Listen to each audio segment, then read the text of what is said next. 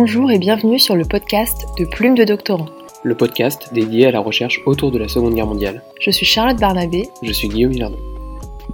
Alors que l'historiographie de la période est déjà bien remplie et que les livres la concernant inondent régulièrement les rayons de librairie, quels sont les travaux les plus récents et quels débats animent la recherche? C'est ce à quoi nous essayons de répondre en échangeant avec chercheuses et chercheurs autour de la Seconde Guerre mondiale.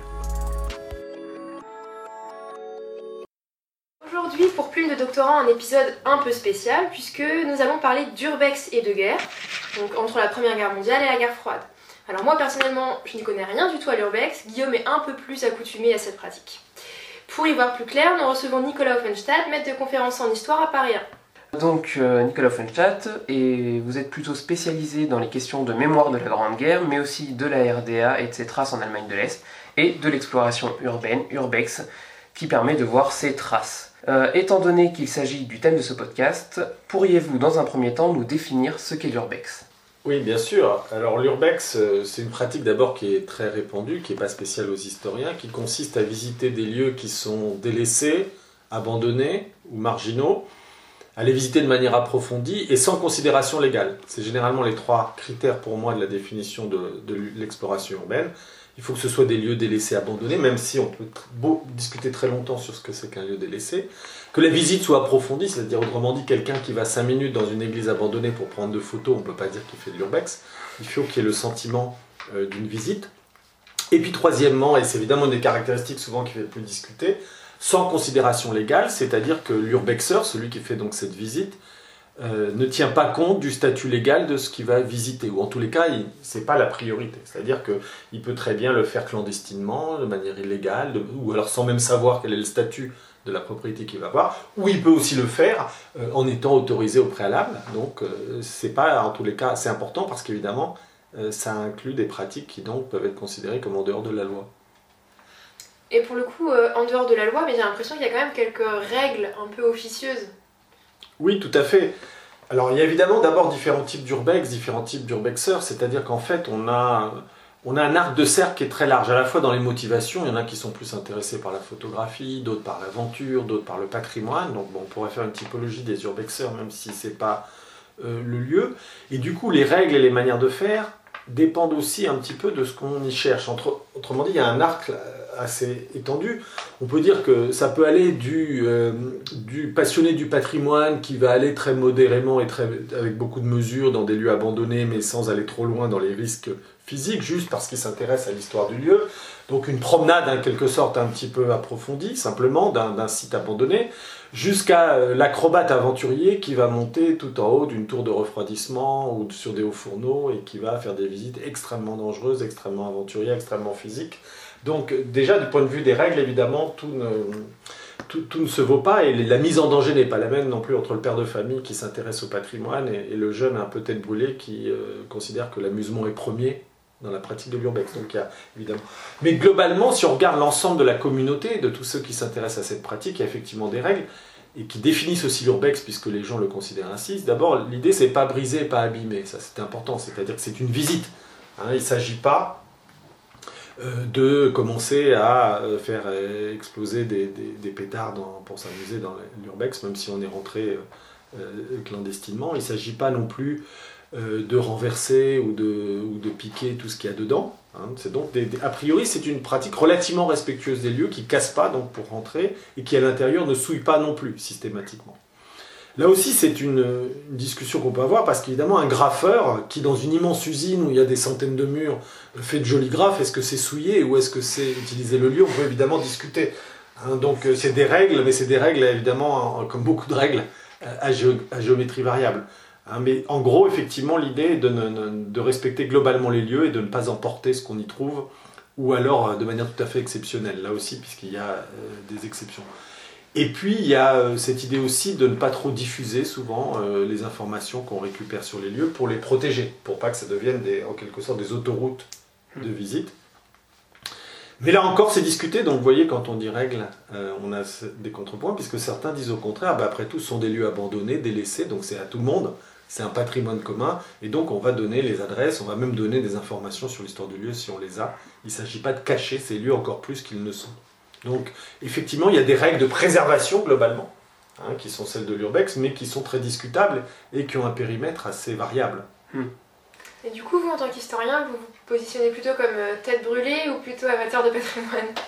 Euh, pour- je vais vous répondre honnêtement. Les deux. Les deux parce que euh, je dirais que fondamentalement, ce qui me motive, c'est le patrimoine. C'est-à-dire qu'aller monter, par exemple, une tour euh, qui aurait aucun intérêt, comme font certains, par exemple, des chantiers en construction, hein, donc où c'est une tour d'immeuble où il n'y a rien à voir par définition parce qu'elle n'a pas été encore utilisée, donc on ne peut pas lui donner le statut de patrimoine, sauf si euh, c'est un chantier arrêté depuis longtemps, mais c'est quand même euh, assez rare. Mais aller monter comme font certains sur des grues ou sur des, euh, chantiers pour euh, juste voir le paysage ou avoir le plaisir de se promener dans un, lieu abandonné, c'est pas du tout ce qui m'intéresse. Donc moi, c'est toujours le patrimoine qui est premier. Et donc mes cibles, en quelque sorte, euh, mes urbex sont souvent motivés par patrimoine au sens très très large. Hein, donc d'une certaine manière, dans le pôle entre tête brûlée et patrimoine, je me situe évidemment du côté patrimonial, parce que euh, tout ce qui euh, ne, ne porte pas de l'historicité, de l'histoire, euh, une épaisseur du temps, ça m'intéresse moins.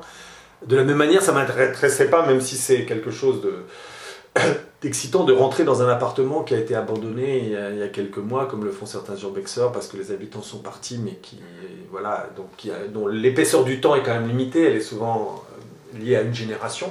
C'est des choses qui m'intéresseraient pas, donc on peut dire quand même que c'est le patrimoine qui l'emporte. Mais en même temps, pour être honnête avec vous, c'est une discussion euh, libre, euh, je vous dirais que je suis toujours très excité par la dimension euh, à la fois aventurière et illégale, et donc ça, pre- ça comprend deux choses. D'abord, comment rentrer, parce qu'évidemment, ces lieux ne sont pas faits pour être visités, même si c'est un patrimoine commun parfois ou un patrimoine historique. Il y a quand même l'idée que voilà, soit ça appartient à quelqu'un, soit les autorités publiques n'ont pas envie que ça devienne des lieux de passage parce que c'est dangereux, parce que ça crée des nuisances pour les riverains. Bref, il y en a qui sont très bien barricadés, euh, d'autres qui le sont moins. Et donc, du coup, cette première, ce premier défi de trouver comment rentrer, c'est quelque chose que je trouve assez excitant et amusant. Euh, On réussit pas toujours, mais c'est voilà, c'est le principe du défi. Et puis, parfois, le côté un peu de, circulation aventurière, où il faut évidemment aller dans des endroits qui sont pas très sé- sécures, qui, euh, voilà, ça fait partie du jeu. Donc, euh, je, re- je renie pas du tout la dimension urbex, hein, véritablement aventurière. Simplement, toute seule, elle m'intéresserait pas. Elle m'intéresse qu'au service de la cause patrimoniale. Autrement dit, encore une fois, s'il y avait un lieu même euh, très joli, très intéressant, où le seul défi c'était l'aventure, mais qu'on était sûr de ne rien y trouver sur le plan historico-patrimonial, je, je le ferais peut-être, mais sans, sans le- sans l'enthousiasme que peut susciter justement l'idée de découvrir des lieux qui ont une véritable historicité, une épaisseur de, euh, voilà, de pratique et d'histoire à l'intérieur. Il y a un petit côté Indiana Jones, mais en fait à la fois histoire et aventure. Oui, c'est un peu ça. hein. D'ailleurs, j'ai eu le droit au surnom une ou deux fois sur des, des réactions. Sauf que je dis qu'il est encore plus aventurier que moi quand même. ça va encore plus loin. Euh, D'ailleurs, vous évoquez cette question de toucher euh, aux objets présents sur place, ne pas y toucher, ces règles implicites à l'urbex.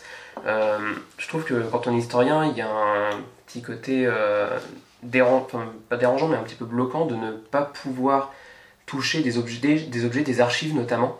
Quand on voit des archives qui sont soumises à l'humidité, qui vont être détruites, peut-être disparues parce que le chantier, un chantier arrive et vont rénover le lieu, euh, Est-ce que c'est pas compliqué justement de ne pas, euh, de se dire euh, que la règle d'Urbex dit de ne pas y toucher et est-ce que finalement on n'a pas envie de transgresser ces règles et peut-être qu'on le fait même en fait, on récupère des choses malgré tout. Oui, parce qu'en fait, dans, la règle de ne rien toucher, il y a quand même quelque chose de fallacieux. C'est cette idée que euh, quand l'urbexeur part et jusqu'au moment où le suivant va revenir, il va rien se passer. Or, c'est évidemment une règle qui est euh, fallacieuse parce que ce sont des lieux très vivants, c'est-à-dire qu'il va se passer beaucoup de choses, que vous le vouliez ou non. D'abord, effectivement, comme vous l'évoquiez, euh, Guillaume, il y a des euh, chantiers en cours. Donc, il y a des ouvriers qui peuvent passer, même si le chantier n'est pas très actif, ils peuvent tout d'un coup décider de nettoyer une pièce ou une autre. Il peut y avoir simplement des services municipaux qui vont entreposer quelques affaires ou sécuriser. Hein, il y a des sites qui sont complètement abandonnés, mais de temps en temps, euh, euh, c'est le cas par exemple d'un site à l'île Saint-Denis euh, qui est les anciens entrepôts des Galeries Lafayette. Il se trouve que le même chef de chantier que j'ai vu pour un autre urbex m'a dit que c'est lui qui était chargé de sécuriser. Donc c'est-à-dire qu'ils y vont de temps en temps et ils remettent les barrières, etc. Donc il y a une vie, hein, ne serait-ce que voilà, par ces questions de, sécurisation, d'utilisation. Puis il y a des gens qui vivent dedans parfois, des sans domicile fixe, qui vont y, y- y pre- prendre leur quartier plus ou moins longtemps. Il peut y avoir des animaux qui déplacent les choses aussi. Donc il y a des tas de vies. Il peut y avoir des jeunes qui font un petit campement temporaire. Euh, il peut y avoir du trafic de drogue, il peut y avoir tout ce qu'on veut, il peut y avoir des tournages de films, il peut y avoir des photographies, il peut y avoir euh, tout ce qu'on veut. hein. Euh, Il y a des photographies de mannequins qui sont prises dans des urbex, il y a des films porno qui sont tournés dans des urbex, il y a des groupes de rock qui se font filmer, il y a même des- qui sont dans des urbex. Donc, donc vous voyez, il y a une vie euh, qui est très ample et qui du coup fait partie de ce que c'est qu'un urbex pour un historien, c'est-à-dire qu'il peut y avoir tout ça à la fois, tout ce que je viens de vous citer et plus encore. Et donc du coup, je trouve cette idée de ne rien toucher n'a aucun sens, puisque de toute façon, euh, cette vie va avoir lieu sans, sans l'urbexer ou pas. Donc on fait partie de ces gens qui animent euh, le lieu. Et donc du coup, moi j'ai aucun état d'âme à regarder ce qu'on y trouve. Euh, évidemment, non pas dans une perspective de démolition, non pas dans une perspective de pillage, mais dans une perspective, pour moi, comme historien plutôt savante. Euh, de, donc je touche les objets, je les regarde, je regarde les archives. Parfois, s'il me paraît valoir la peine d'être étudié en propre, il peut m'arriver d'en prendre aussi. Là encore, pas pour euh, des intérêts marchands, bien entendu, qui n'a aucun, aucun sens, mais pour des intérêts purement, on pourrait dire, soit épistémologiques, c'est réfléchir sur un objet en situation, soit proprement de connaissance. Et il arrive de trouver des archives vraiment intéressantes et dont on sait qu'elles sont menacées si on ne fait rien. D'accord. Et depuis combien de temps pratiquez-vous cette activité? Alors en fait, euh, disons, les lieux abandonnés m'ont toujours intéressé. Et donc quand j'étais doctorant, donc à votre place, dans les années 90, euh, je faisais ce qui n'existait pas encore comme urbex, mais c'est-à-dire j'allais dans, les lieux abandonnés pour me promener, notamment dans les mines du Nord. Il se trouve que j'ai fait beaucoup de mines abandonnées, enfin en surface évidemment, parce que c'était déjà coulé à l'intérieur, heureusement. Mais j'ai fait beaucoup d'anciennes infrastructures des mines dans le Nord-Pas-de-Calais, parce que je trouvais ça très passionnant, c'était la fin du monde minier, donc on pouvait encore voir un certain nombre de choses, et donc j'y allais notamment avec un collègue prof d'histoire à l'époque au lycée Fédère, et on se promenait donc dans les mines du Nord. On rentrait dans les lieux, donc ça aurait été aujourd'hui considéré comme de l'urbex, et j'ai encore quelques photos, et on l'a fait dans le nord de la France, en, Belgique, euh, en Wallonie. Donc on peut dire euh, depuis euh, très longtemps, si on considère ça, là où j'ai commencé évidemment à le faire de plus, disons comme un, outil un peu à la fois savant et épistémologique, je dirais depuis, depuis une, une bonne dizaine d'années.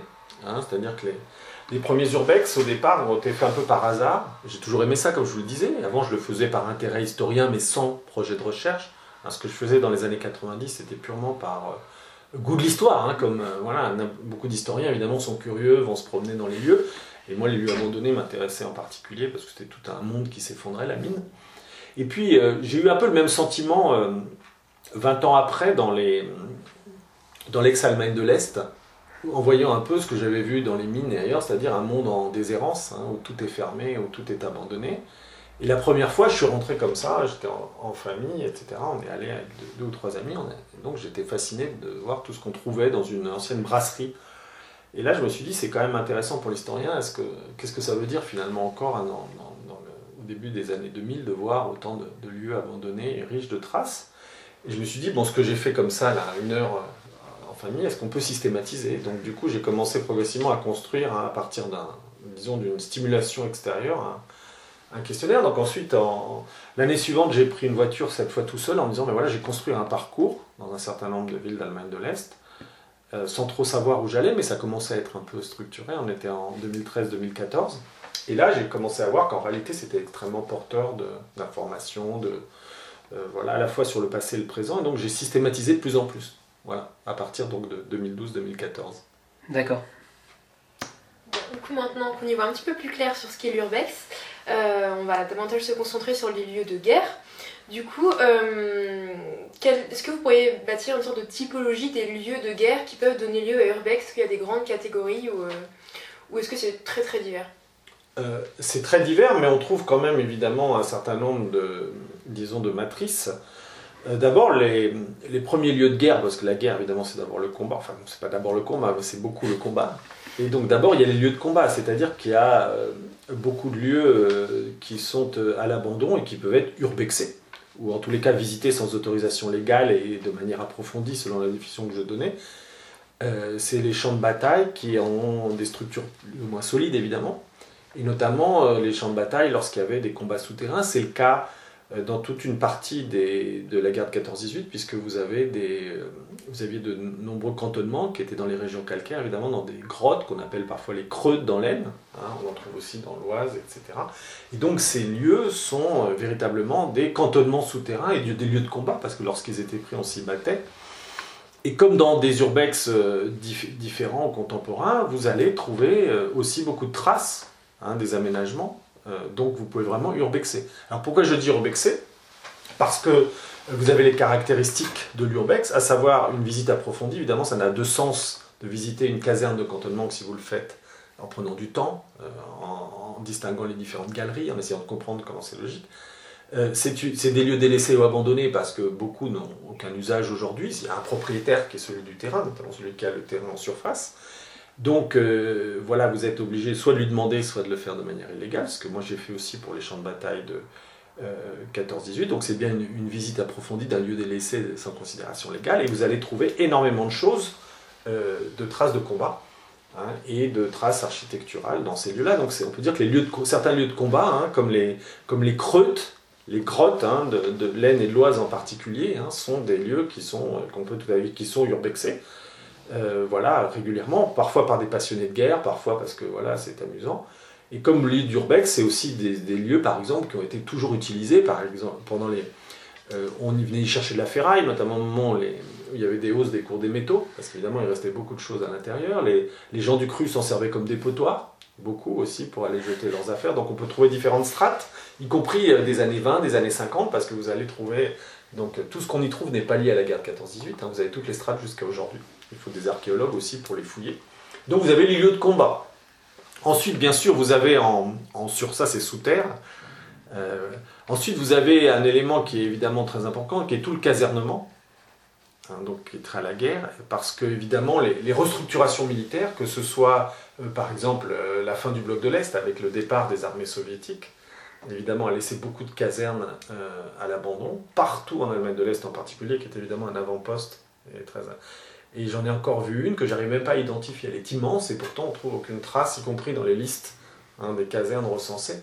Donc c'est un, monde colossal, hein, les, casernes, les casernes et les casernements dans l'ex-bloc de l'Est. Et dans cette, euh, c'est dans, la, dans, la, dans une ville du, du Brandebourg qui s'appelle Grandsee. Et donc là, j'y suis allé euh, pendant le mois de décembre. Euh, vous avez encore toute l'infrastructure. J'y ai trouvé par exemple du matériel de propagande soviétique, des livres. Euh, pour, les, pour les jeunes et les moins jeunes. On y retrouve aussi par exemple des peintures, hein, tout, une, tout, un dispositif. On, peut reconstituer même un certain nombre de la vie en caserne, puisqu'il y a manifestement la salle de cinéma, on voit encore les, euh, les dispositifs pour les écrans. Bref, donc vous avez tout cet casernement qui ne concerne d'ailleurs pas que le bloc de l'Est, puisqu'on peut le faire en France aussi, avec la, la réduction hein, des casernes, le plan militaire, etc. récent. Vous avez eu des abandons. Euh, certains sont restés plus ou moins abandonnés, d'autres le sont encore. Hein. Donc il y a des casernes, par exemple dans l'Est de la France, évidemment, autour de Metz, j'en ai fait plusieurs, qui sont complètement à l'abandon. Il y en a une qui donne même un peu l'impression d'une forme d'apocalypse nucléaire parce que c'est au milieu nulle part. Donc là, vous avez, euh, vous avez tout un ensemble d'éléments intéressants. Là aussi, on y retrouve euh, parfois des, aussi des objets qui datent de différentes époques. on voit aussi des, inscriptions, par exemple les conscrits qui comptent les jours, etc. Donc ça peut être aussi pour une anthropologie ou une, ethnologie du casernement ou de la guerre ou du combat, selon les lieux. Voilà, vous avez donc ce euh, deuxième type de, euh, de lieu. Le troisième, euh, très important évidemment, parce que c'est ce qui par définition est fait pour être conservé, c'est tout ce qui est la défense souterraine, la défense passive évidemment. Hein. Donc là, il y a beaucoup d'abris. Hein, qui ne sont pas forcément destinés d'ailleurs uniquement aux militaires, mais qui évidemment par définition étant souterrains, étant protégés, étant cachés, sont, sont encore plus ou moins visitables. Certains sont ont été bouchés, d'autres sont aux mains de propriétaires, mais vous avez là aussi tout un monde hein, sur l'histoire euh, de la défense passive. D'ailleurs, j'ai un étudiant qui a fait un master en, urbexant un certain nombre d'abris de la défense passive dans la région parisienne et en travaillant aussi sur les archives.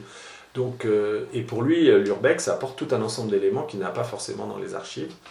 Hein, donc, donc c'est même un outil direct hein, pour un, historien de, la guerre ou de la défense, disons, en élargissant un peu au-delà du combat lui-même. Donc, vous voyez, vous avez beaucoup de choses. Et d'ailleurs, euh, c'est c'est parfois des gros enjeux. Par exemple, j'ai été dans dans le Brandebourg, il y a l'immense euh, bunker souterrain de la direction du gouvernement d'Allemagne de l'Est, qui était colossal, hein, qui était un truc qui avait été fait pour résister à des bombes plus importantes que Hiroshima ou Nagasaki, avec différents types de SAS qui étaient capables de résister à des attaques chimiques, des attaques nucléaires, etc. Donc ça, ça existe toujours, ça a été préservé, ça a été urbexé en partie, et c'est aux mains d'un privé qui s'en est fait son, sa petite propriété, donc c'est inaccessible. Mais euh, vous voyez que ça, c'est évidemment intéressant historiquement aussi. Hein. Bon, alors euh, celui-là l'est plus, mais d'autres le sont. Donc il y a une infinité de sites, euh, en fait, de, de, guerre, de combat, ou militaires, ou de défense, qui sont encore dans des états d'entre-deux, et qui peuvent servir à l'historien. Je, vous ai parlé du lieu de combat jusqu'au lieu de, défense, et je dois en oublier, évidemment. Eh ben justement, vous évoquez ces lieux de combat, ces lieux militaires. Mais je pense que quand il est question de guerre, il faut aussi penser aux lieux civils qui sont traversés par les guerres. Est-ce qu'il peut arriver de percevoir, de trouver des traces de conflits dans des bâtiments civils qui n'ont pas vocation à... d'aucune vocation militaire Je pense par exemple à des hôpitaux qui auraient été utilisés euh, pour, pour les militaires ou encore d'autres bâtiments? Oui, bien sûr, parce que les, notamment pour les deux guerres mondiales qui ont été, bon, comme on sait, des guerres qui ont impliqué la population.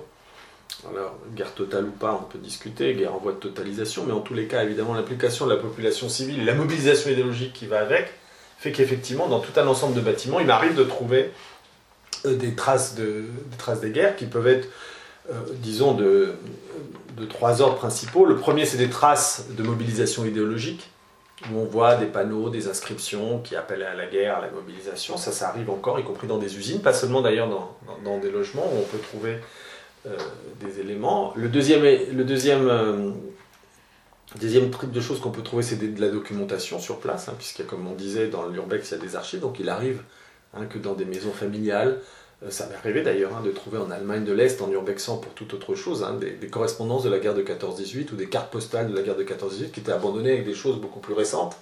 Donc on peut aussi euh, trouver de, la documentation. Et puis quand ces sites ont pu avoir des, vocations effectivement liées au combat, de type hôpitaux de l'arrière, etc., vous avez là aussi euh, un ensemble de, traces. Donc du coup, oui, bien entendu, hein, la guerre, en tous les cas les deux guerres mondiales, et même la guerre froide ayant été si invasive en fait dans la vie des populations, l'urbex vous fait découvrir des tas de choses, encore une fois, depuis le document jusqu'à l'inscription, en passant par des, traces de structure architecturale. Euh, voilà, donc euh, oui, tout à fait, ça dépasse largement la typologie que, que j'évoquais. D'accord. vous, vous êtes spécialiste de, de, la RDA. Vous en avez d'ailleurs tiré un livre, Le pays disparu, sorti chez Stock en 2018, dans lequel vous expliquez que les vestiges euh, de la guerre froide y sont très présents. Est-ce que euh, ces vestiges ont des spécificités?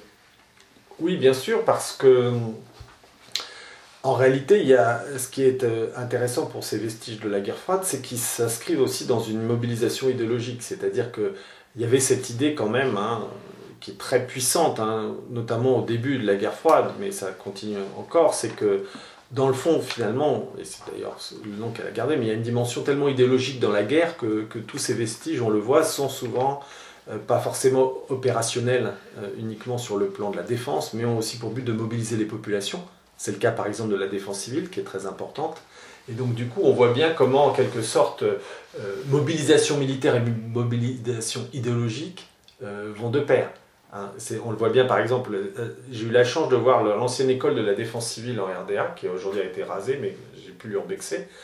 Euh, on voit bien qu'il y a une, pendant toute une partie de, la guerre froide, notamment dans les premières décennies, il y a une dimension de mobilisation idéologique qui est très forte. Hein. donc du coup, il y a tout un appareil de discours de propagande qu'on peut trouver sur les inscriptions dans les murs, dans les, dans les, dans les, euh, mais aussi dans les instructions sur la manière dont la défense civile va être organisée. Hein, donc euh, ensuite les choses vont s'apaiser, elle va devenir moins militaire, cette défense civile justement. Mais vous voyez quand même tout un ensemble de traces de cet ordre-là euh, à l'intérieur de, ces lieux-là. Donc c'est bien la guerre froide, et pas seulement n'importe quel type de, protection. Euh, lorsque l'on parle de guerre, je pense qu'il faut, enfin on pense aussi, tu, vous l'évoquiez tout à l'heure, à tous les dispositifs d'armement, de défense, etc. J'imagine qu'il doit pouvoir rester parfois des traces de ces munitions. Est-ce que ça représente pas un danger lors de, lors de l'urbex, la présence de munitions ou d'armes? Je pense par exemple aux creutes de 14-18 que vous évoquiez. Bien sûr. Alors ce qu'il faut voir, et c'est pour ça que c'est évidemment, on est un peu sur un sujet limite, et d'ailleurs pour le chercheur en général, quoiqu'il y a des chercheurs qui ont été bien plus en danger que ça hein, dans un certain nombre de pays, moi j'ai des collègues qui ont, été, qui ont été mis en danger véritablement, notamment au moment de l'affaire des caricatures de Mahomet, hein, parce qu'ils étaient dans les pays du monde arabe, donc qui ont vraiment risqué leur vie. Donc le, chercheur n'est pas toujours hein, abrité dans ses archives.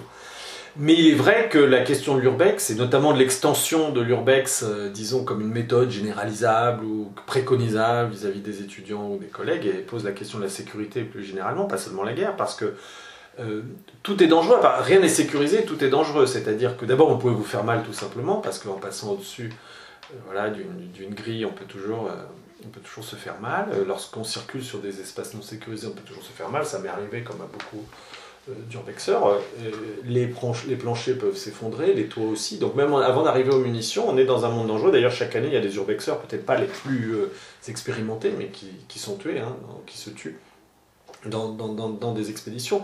Donc c'est dangereux. Et puis, même quand on est prudent, hein, ce qui est mon cas, voilà. Donc on ne peut pas exclure hein, qu'un plafond s'effondre, voilà, qu'une partie du toit vous tombe dessus, ou que vous glissiez au mauvais endroit. Et ça m'est arrivé d'ailleurs. Tombé une fois dans un bain chimique, euh, voilà, il se trouve que c'est des peintures, c'était pas grave. Euh, mais je l'avais pas vu parce que je prenais des photos, donc j'étais concentré sur mon cadrage. Euh, voilà, donc du coup, il y a, rien, tout, est dangereux, donc ça demande toute une précaution. C'est pour ça que dans le, j'ai fait récemment un petit livre sur l'urbex, et c'est pour ça que j'ai pris comment dire, j'ai pris des pages pour expliquer aussi les questions de sécurité pour ne pas donner l'impression qu'on peut juste spéculer comme ça sur les intérêts intellectuels, historiques et patrimoniaux de l'urbex euh, sans, répondre à votre question qui est, qui est, judicieuse. Et donc du coup, il y a ce premier danger. effectivement, ensuite, les, armements euh, peuvent en présenter un, mais euh, moi j'ai un peu discuté avec les responsables de sécurité, notamment les services de déminage. là aussi, la prudence permet quand même d'éviter un certain nombre de choses. C'est-à-dire qu'il reste beaucoup d'obus, il reste des grenades, on trouve tout ça hein, dans les, lorsqu'on se promène, notamment dans les anciennes dans le terrain de 14 îles. D'ailleurs, même pas besoin d'aller dans les, dans les urbex, hein, sur les champs, dans les champs. Hein. Vous savez qu'on trouve tous les obus qu'on veut et les grenades euh, non explosées dans les champs. Donc la précaution, elle est un peu la même qu'en en général, c'est-à-dire d'abord de, de savoir un peu euh, vers où on va, c'est-à-dire voilà, de se renseigner sur un lieu, de, voilà, de voir comment il est structuré pour donc éviter les, les, endroits dangereux. Et puis surtout, ce que disent souvent les spécialistes de déminage, je me fais que répéter ce que j'ai entendu, hein, je ne suis pas compétent, mais disent que si vous percutez pas les obus et si vous jouez pas avec, les chances là aussi d'explosion ou de danger sont quand même minimes. Donc vous voyez, comme toute chose, on peut, on peut pas être on peut pas supprimer tous les risques, mais on peut les minimiser si on a un comportement responsable comme en urbex.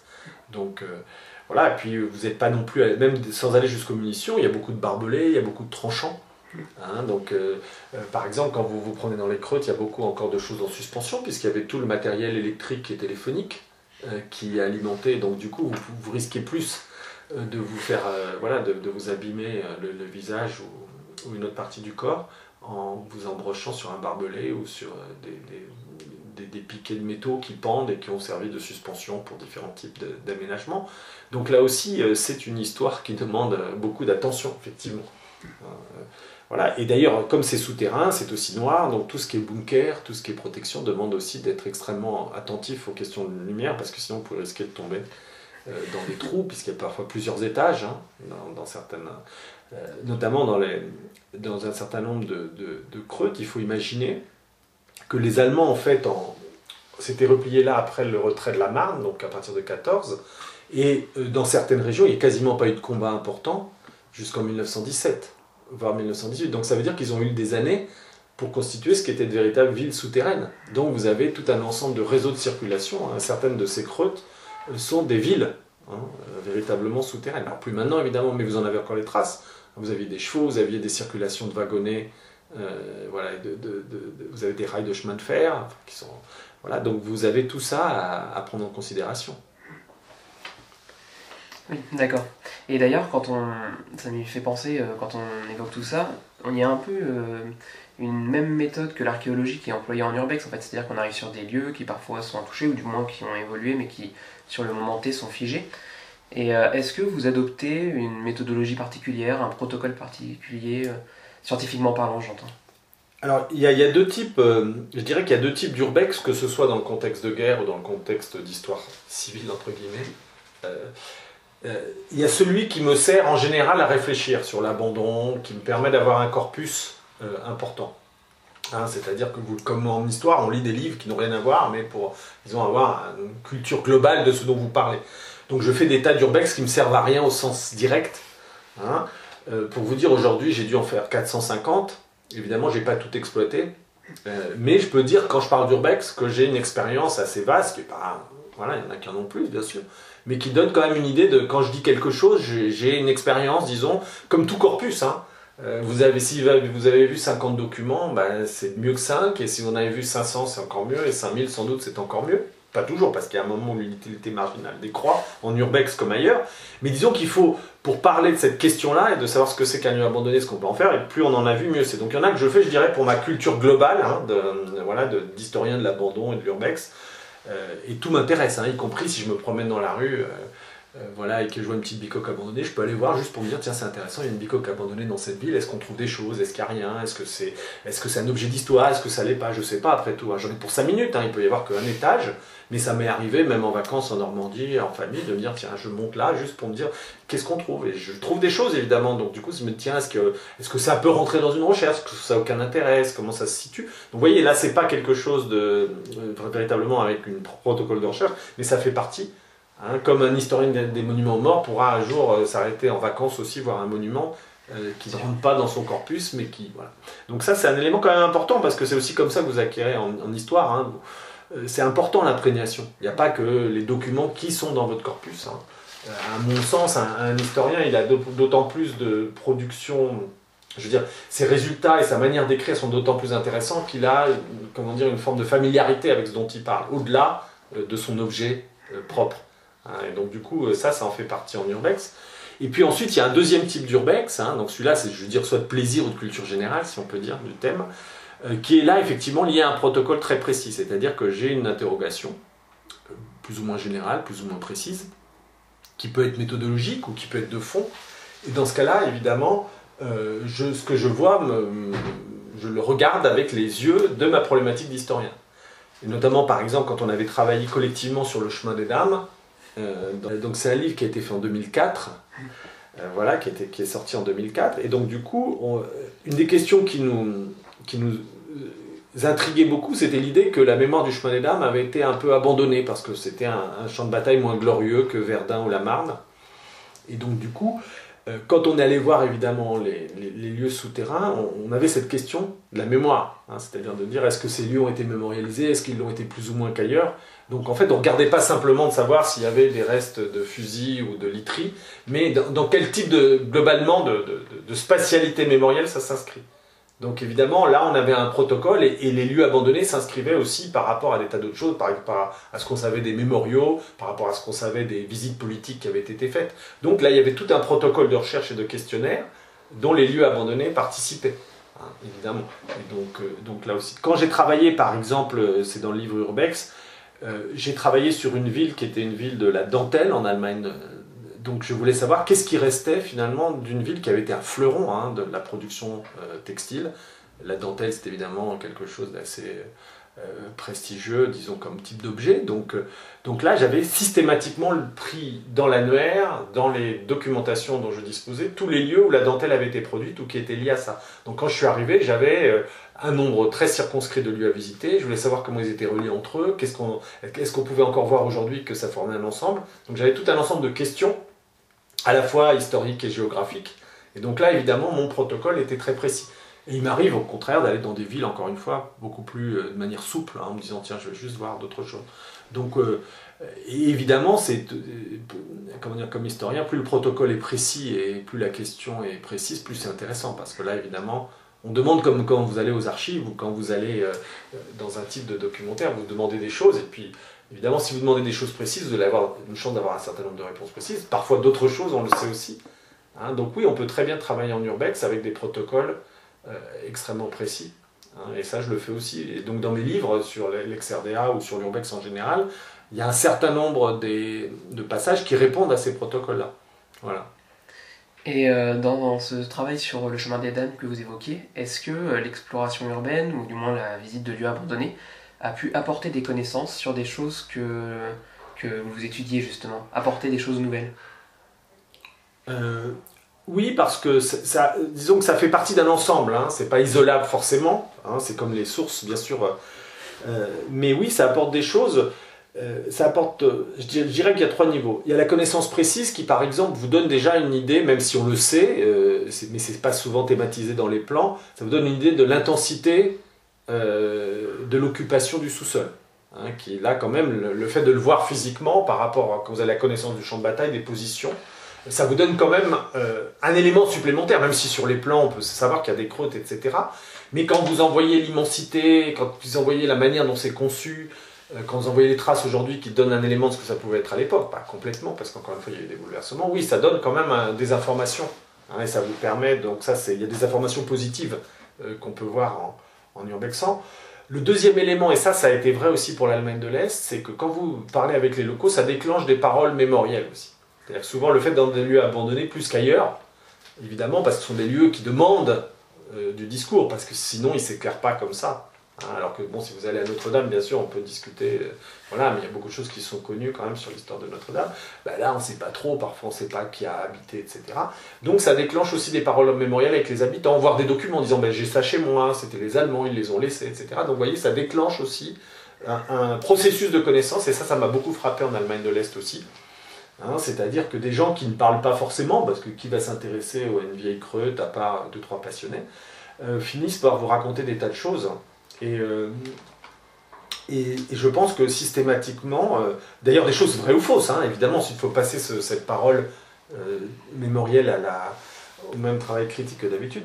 Mais j'étais il n'y a pas longtemps dans, un village de l'Oise qui avait été voilà, un des sièges de, de la Luftwaffe en France pendant la Seconde Guerre mondiale. Et c'était un mode un peu semi-urbex, donc j'allais voir, il restait un tunnel, etc., avec beaucoup de fantasmes et d'erreurs apparemment sur voilà, des présences de Göring qui étaient exagérées par rapport à apparemment ce qu'il avait fait. Peu importe. Et en fait, euh, bon, comme souvent, c'est difficile de s'y repérer, il y a de la forêt, il y a des constructions, donc souvent, et puis j'ai commencé à parler avec les habitants, et je me suis rendu compte combien ça déclenchait en fait là aussi Hein, des gens qui vous racontaient, bah oui, regardez cet abri, il est dans mon jardin, je vais vous dire ce qu'on m'a raconté. Et donc la, dame, en l'occurrence, transmettait des choses qu'elle avait dû avoir. Et effectivement, comme c'est dans son jardin, bah, si vous n'y allez pas et que vous ne parlez pas avec elle, euh, il y a peu de chances hein, que ce soit euh, documenté euh, aussi précisément. Alors ensuite, je dis pas, voilà. Donc du coup, ça, c'est quelque chose qui m'a toujours frappé. Hein, que souvent vous êtes dans un mode aussi, c'est l'allure vous êtes dans un mode vous avez du temps, vous êtes dans un mode d'écoute, d'attention, comme un chercheur. Et donc du coup, les gens le ressentent, que vous êtes là de manière, il y a une forme de, comment dire, de... Euh, voilà, cette dame est méfiante, comme toujours au début, quand il y a une forme d'intrus pas loin de vos terres, vous, demandez qu'est-ce qu'il vient faire. Surtout qu'il est, toujours un peu errant en urbex, puisqu'on ne sait pas exactement où est l'entrée, où est-ce qu'on va. Et, du coup, euh, après, quand voilà, le temps que vous prenez souvent est très euh, est senti, qu'il y a une, une écoute. Hein, et puis des gens qui n'ont pas toujours l'occasion. Donc ça, c'est le deuxième élément euh, qui me paraît intéressant du point de vue de la, si vous voulez, de la recherche, c'est que vous produisez, vous faites sortir de la documentation chez les témoins et vous faites sortir des paroles, des transmissions, hein, parce que là en l'occurrence cette dame évidemment n'avait pas vécu la Seconde Guerre mondiale, hein, elle avait euh, quelques années de plus que moi, donc, mais euh, je sentais qu'elle avait énormément de choses à dire. Alors là c'était pas mon terrain de recherche parce que je travaillais pas du tout sur la Seconde Guerre mondiale et sur la Luftwaffe, mais, mais je pense qu'un historien de la mémoire aurait trouvé chez tous ces gens du village beaucoup de choses. Hein, ça, sentait que ça débordait d'envie de raconter. Donc euh, ça c'est peut-être le deuxième élément, hein, cette production. Hein, et puis le troisième élément, qui est évidemment, on pourrait dire, le plus euh, difficile à mesurer, le plus incertain, mais c'est aussi sans doute aussi dans l'écriture. C'est-à-dire que je pense que l'écriture de l'histoire est plus dense, sans doute, si on emploie ce terme-là, quand vous avez un rapport au lieu. Hein, et notamment quand vous avez trouvé des choses ou que vous avez eu des, des liens avec les lieux que, même si ces lieux sont très loin évidemment de la période que vous étudiez. Hein, encore une fois, on en a parlé plusieurs fois, mais ils ont été modifiés. Hein. Mais c'est quand même pas la même chose hein, de parler d'une creuse comme ça en l'ayant vu sur un plan euh, euh, dans les archives euh, militaires ou d'avoir erré pendant des heures et suivi des cheminements qui ont été ceux des soldats, de voir dans quel type de cantonnement ils étaient, etc. Il me semble, mais ça on pourrait, c'est très sujet à, à discussion, je ne prétends pas que que l'écriture, euh, sans doute, est plus forte. Hein, elle permet de retranscrire euh, des choses. disons, Arlette Farge, elle dit que l'écriture de l'historien, elle doit, en quelque sorte, elle doit absorber les aspérités du temps. c'est une jolie formule et je trouve que justement le fait euh, d'avoir vu les lieux, vous faites absorber à votre écriture aussi euh, les lieux et vous mélangez hein, à la fois ce que vous avez vu, ressenti, ce que vous avez lu, ce que vous avez compris. Et du coup, il me semble que, que ça donne une certaine densité. Alors, ah, il faut évidemment pas tomber dans une émotion béate et trouver que tout le monde était super et gentil, accueillant, etc. Mais quand ensuite vous faites votre boulot d'historien derrière, c'est-à-dire vous prenez de la distance critique, du coup, l'écriture n'en est que plus riche, parce que vous savez bien que, évidemment, on est plus sensible à un témoin qui vous raconte que parfois un rapport sec de, préfet. Mais il n'empêche, si vous savez travailler, je pense que ça donne une forme de- voilà, de maturation dans le récit historique qui, apporte euh, sans aucun doute des choses. Et d'ailleurs, je l'ai un peu appris, à, pas à mes dépens, au contraire, à mon profit, puisque dans le livre que vous évoquez, euh, Le pays disparu, euh, j'ai eu un public que j'avais jamais eu dans les livres précédents, sans doute à cause de cette écriture, parce que j'arrive aussi à une certaine maturité, bien sûr, forcément, quand vous avez déjà fait plusieurs travaux. Mais je pense que le fait d'avoir fait beaucoup plus de terrain, même que dans des livres précédents, euh, même si j'en avais fait un pour mes livres sur 14-18, hein, parce que moi j'ai fait tout, je, voilà, me balader partout. hein. Euh, j'en ai fait des champs de bataille, j'en ai fait des lieux de mémoire, et donc j'ai toujours aimé le terrain. Mais euh, bon, puis, quand vous vieillissez, vous prenez aussi plus de, voilà, d'assurance dans l'écriture aussi, ça joue hein, évidemment. C'est pas la même chose quand on est doctorant ou quand on a son premier ouvrage que quand c'est le dixième. Donc il y a une forme à la fois de maturité et d'expérience. Mais il y a aussi ce fait que les lieux m'avaient encore beaucoup plus enrichi que dans des terrains précédents. Et il y a beaucoup de gens qui m'ont parlé de ce livre euh, très différemment des précédents. Alors dans le fond, moi j'étais dans une forme de continuité, ce que j'ai pu faire sur 14-18 ou même sur certains aspects du Moyen-Âge. Et, euh, mais voyez, donc, et pourtant j'avais fait un travail en historien du Moyen-Âge sur un, crieur public de la ville de Lens, et j'avais été pourtant dans les archives là où lui-même avait crié, donc j'avais suivi ses cheminements dans ce qui était à la fois des terrains de vigne, etc. Euh, donc j'avais toujours ça, mais puis à un moment, je pense que justement le, fait d'avoir toujours plus de terrain, plus de donner une forme d'écriture qui touchait beaucoup de gens, parce que vous faisiez, vous racontiez des choses autrement. Sur, sur le plan scientifique, j'avais pas l'impression de faire tellement différemment.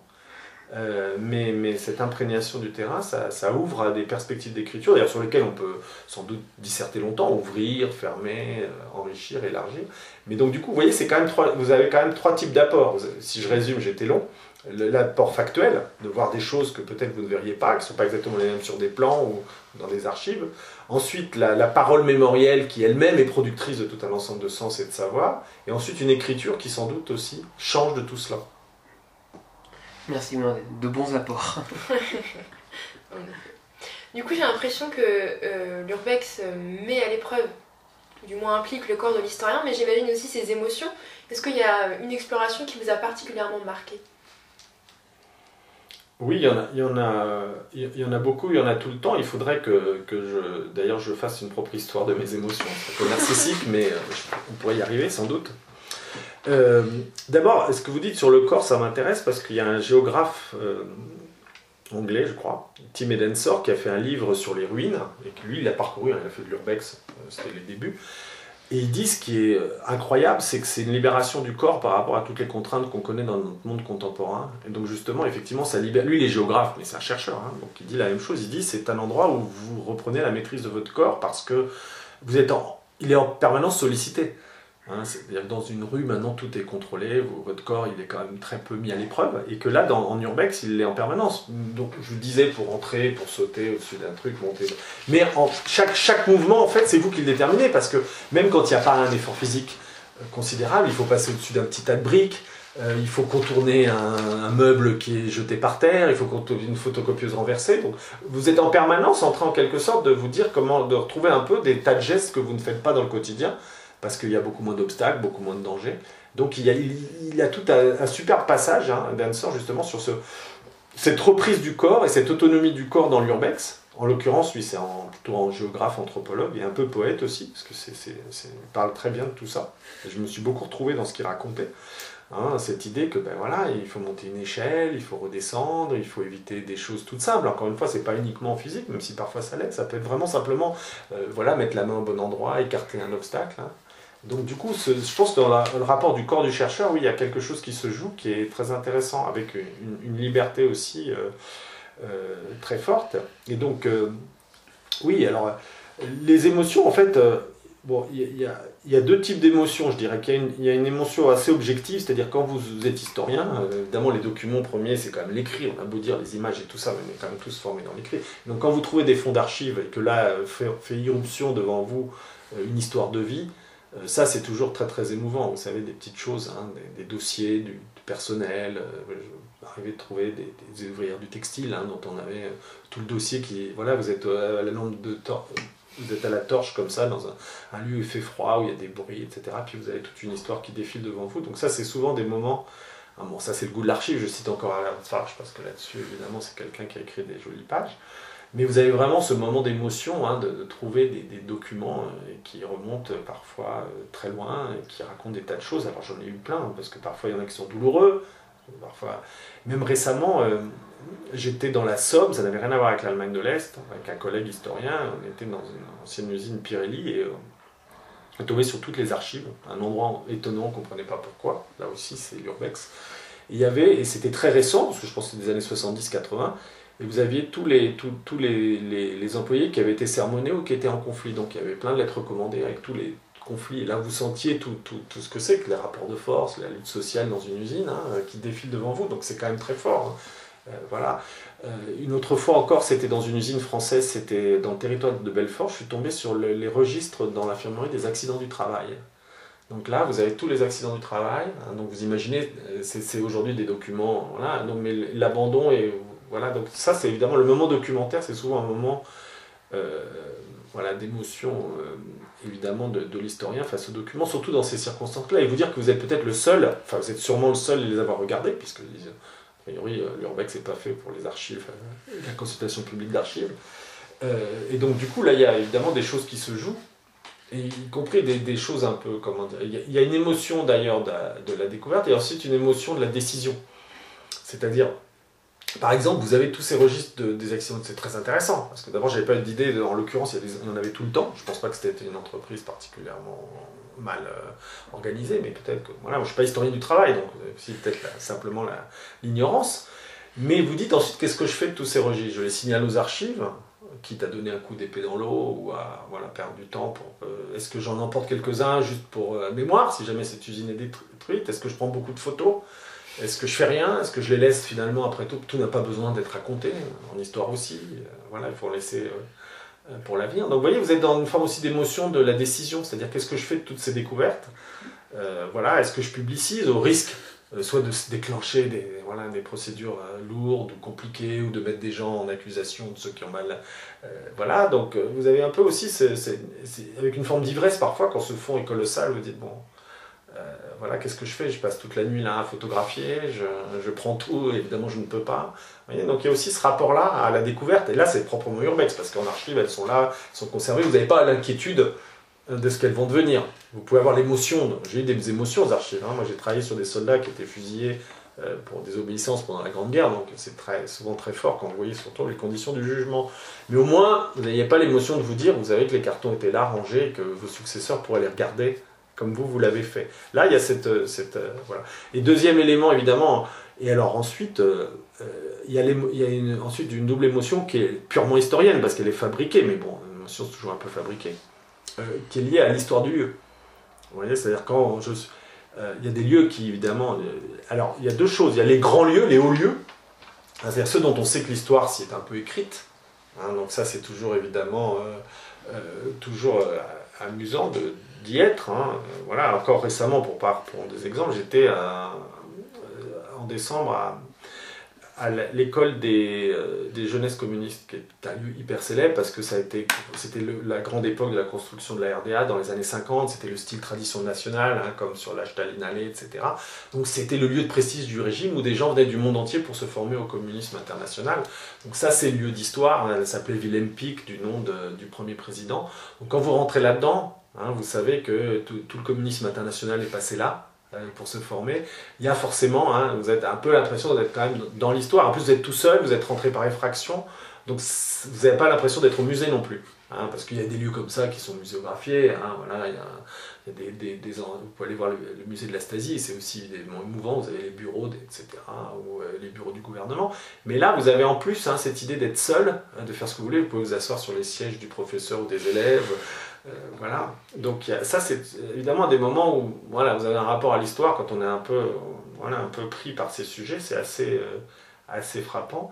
Et puis, le... donc ça, c'est la grande histoire, entre guillemets, hein, puisque là, évidemment, beaucoup de dirigeants sont passés là. Donc ça, ça m'est arrivé dans d'autres lieux.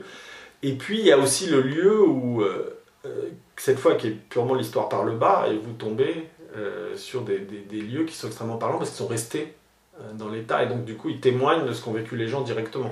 Quand il n'y a que des murs, des graphes et tout ça, vous pouvez imaginer, heureusement l'historien a une grande capacité d'imagination, on peut l'espérer, donc ça peut vous parler quand même, hein. on sait très bien qu'on a des capacités évidemment avec quatre murs à, imaginer, mais c'est quand même plus dur malgré tout quand vous avez juste les murs vides avec une poubelle qui date d'il y a deux ans et puis des graphes super à côté. Vous pouvez vous dire, euh, il s'est passé beaucoup de choses, il y a beaucoup de gens qui ont travaillé, mais c'est quand même du domaine très très spéculatif, où vous faites marcher l'imaginaire. Il y a des fois non, et là, et là, du coup, quand vous êtes devant la machine, hein, ou devant les affaires, ou devant les vestiaires, moi ça m'est arrivé de trouver des vestiaires où il y a encore toutes les notes hein, des gens qui ont travaillé. Il, y en a une où ils faisaient des cours de macramé dans une usine, vous avez toutes les notes des années 70, avec les convocations des élèves, avec les notes, hein, tout ça, et puis des vestiaires avec la brosse à dents dont on sait qu'elle date de la même époque, parce qu'il y encore les, le prix en marque de RDA. Et donc là, vous êtes vraiment dans le truc qui n'a pas bougé depuis que le truc a fermé. C'est très émouvant. Le dernier que j'ai vu qui m'a beaucoup frappé, c'est une salle des pendus. Euh, c'est dans une mine de cuivre dans le, sud du Harz, en Allemagne de l'Est. Salle des pendus, c'était là où les mineurs suspendaient leurs vêtements. Pourquoi qu'ils soient pas souillés quand ils reviennent de la mine Donc c'est des hautes chaînes hein, qui permettent un peu hein, que vous tirez comme des, tringle à rideau et vous, montez vos vêtements en haut pour pas qu'ensuite, quand tout le monde revient avec la poussière de la mine, ce soit dégueulasse. Et donc, du coup, il y a leurs savons, leurs affaires, etc. Et là, il se trouve que c'est évidemment pas toujours conservé. Là, elle était entière, donc il y avait encore tous les. Donc, vous avez encore tous les éléments métalliques, vous avez encore, même très anciens, vous voyez, avec le, les, les portes-savons en métal, avec les crochets qui permettaient de. Voilà, et tout ça. Donc, vous êtes là, vous êtes dans une mine. Hein, donc complètement abandonné, il faisait froid, évidemment la nuit tombait pour bien faire.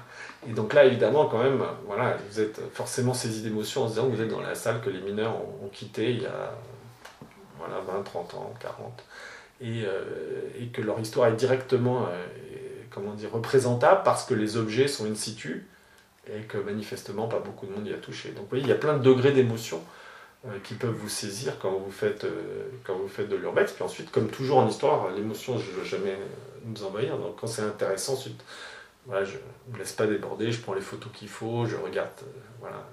Ensuite, il faut contrôler.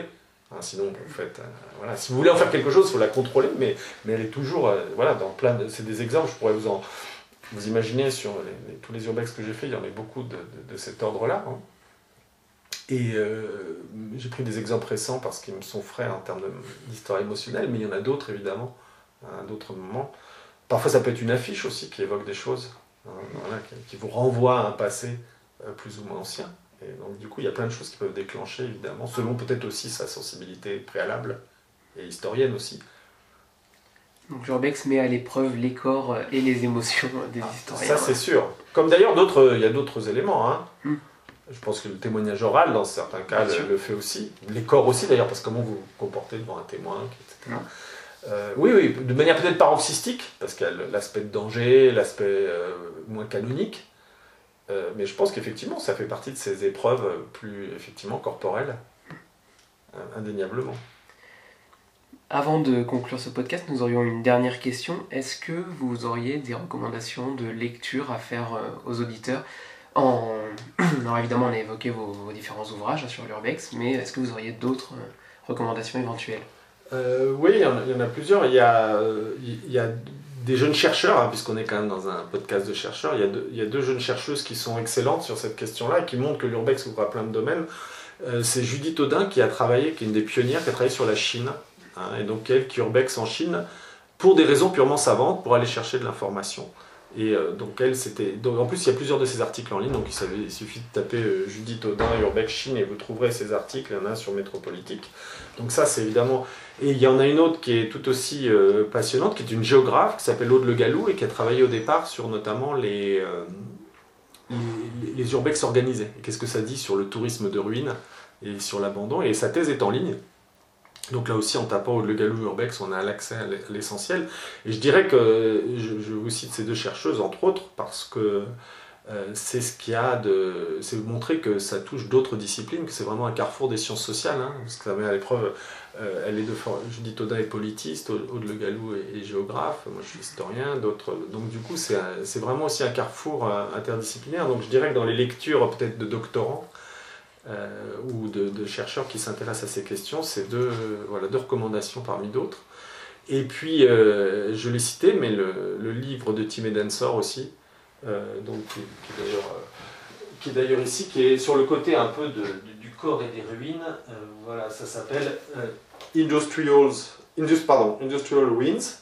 Voilà, Tim Edensor. Et bon, pour ceux qui lisent l'anglais, c'est aussi un, super livre.